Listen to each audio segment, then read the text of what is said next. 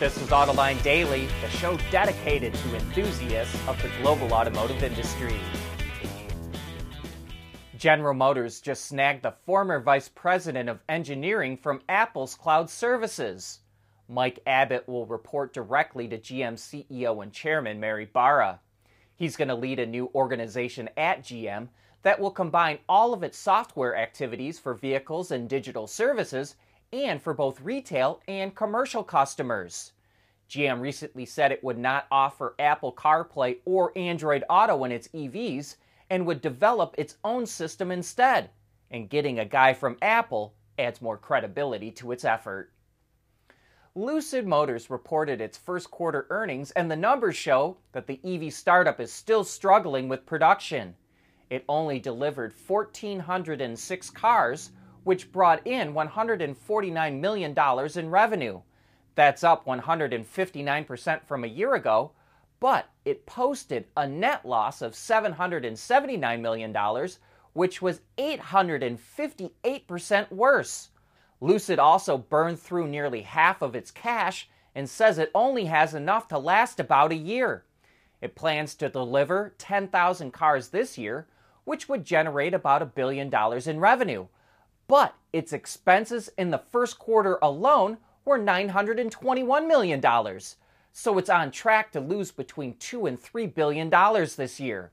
Even so, many analysts believe that the Saudi Public Investment Fund, which has already invested a billion and a half dollars in Lucid, will step in to make sure that the startup has enough money to keep going.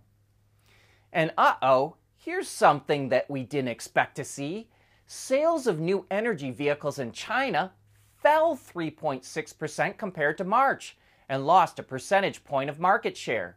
While ICE sales were up slightly, it does look like the Chinese car market is struggling to gain traction after several years of severe COVID lockdowns. Analysts believe that part of the problem is that Chinese consumers believe that they should wait to buy a new car because prices will come down. Tesla started slashing prices in January, and several other Chinese car companies followed suit. But the China Passenger Car Association says Tesla's recent price increases were meant to be a signal to customers that they better not wait. Chinese car brands are just getting going in Europe, but other car makers are starting to get worried about them. The CEO of Peugeot, Linda Jackson, said Chinese made EVs pose the biggest threat to Europe's automakers because they're good vehicles that are priced competitively. And a new study from German auto insurer Allianz says that Chinese built EVs could cost European automakers $7.7 billion a year in lost profits by 2030. The report says policymakers need to boost tariffs on imported Chinese EVs. Carlos Tavares, the CEO of Stellantis, says the EU only charges a 10% import tariff, while China has a 15 to 25% tariff on European imports.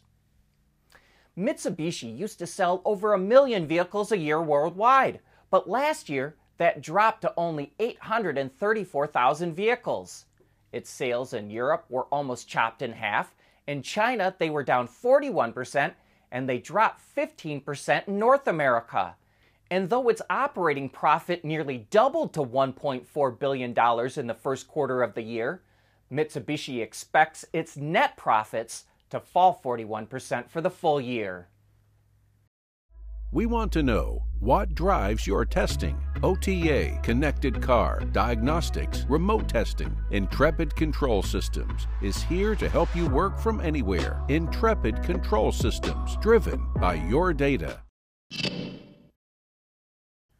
A war over mid-sized pickup trucks is about to kick off. Toyota is going to reveal the all-new Tacoma on May 19th. We've even shown off a few of the teasers when we reported about the first ever hybrid powertrain for the truck. But what looks mostly like a fan forum called Tacoma4G.com is showing off this image of what it claims is the new version of the pickup truck. It says it used links from the Toyota website for previous images of the Tacoma and changed the parts that indicated model and model year. And that's how it got the picture. If it is the new Tacoma, it should come as little surprise that it bears a lot of resemblance to its big brother, the Tundra. In a response to automotive news, all Toyota would say is that it, quote, looks forward to the official reveal on May 19th. Now, Toyota is probably not happy about the leak, but it did get a leg up on Ford. The new Tacoma leaked today, and tomorrow, Ford officially unveils the all new Ranger. It used the Raptor version of the midsize pickup as the highlight in this teaser video, but like the Tacoma, the new Ranger should be available with a hybrid powertrain as well. Automakers are banking on subscription services to be a big revenue stream, but a study from Cox Automotive found that consumers don't know much about them and they don't like them. Only 21% of respondents were familiar with the services. Nearly 60% said they would be too expensive, and 70% said they would shop for another brand if certain features were only available through subscription. And there's concern over data security and privacy. But some shoppers like the idea of trying out a new technology without having to fully pay for it. And the five features buyers are willing to pay a monthly fee for are remote start, vehicle locator, heated seats, dash cams, and a digital key. And Tesla, Jeep, Dodge, and Ford buyers were more likely to say that they're willing to pay for subscription services. Nikola and Iveco had a joint venture to make electric and hydrogen powered heavy trucks, but now Iveco is buying out Nikola's shares. It's paying $35 million and will give back 20 million shares to Nikola. Iveco, which is based in Italy, will now focus on the European market, while Nikola will focus on North America. But the two companies aren't completely severing ties. Iveco will retain 5 million shares of Nikola and will continue to share and develop technology. And Iveco will continue to supply parts to Nikola. The Inflation Reduction Act, or IRA, isn't just bringing new EV investment to the U.S., it also provides generous tax credits for hydrogen projects. And NextEra Energy, which has the highest market cap of any power company in the US, says it could invest more than $20 billion in green hydrogen production. While demand for hydrogen fuel is low now, NextEra believes new laws and an increased push to reduce emissions will drive growth in the market. Last week, Fisker delivered the first Ocean SUV to a customer in Denmark, but Bloomberg reports that the car already had to be returned to the factory because software issues made it inoperable.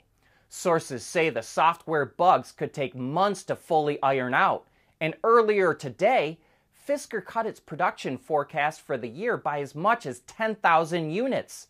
It now expects to make between 32,000 and 36,000 Ocean SUVs. The delays have something to do with integrating the software, so it's sending out vehicles with more basic software that limits functions. But it looks like that's not even working itself. And that brings us to the end of today's show. Thanks for making Autoline a part of your day.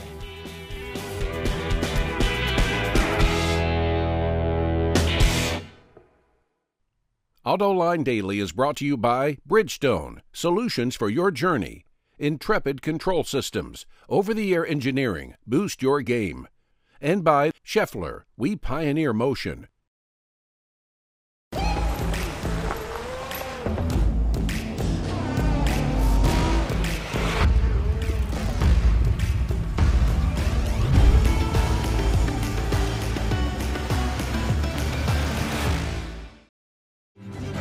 At Schaeffler, we pioneer motion.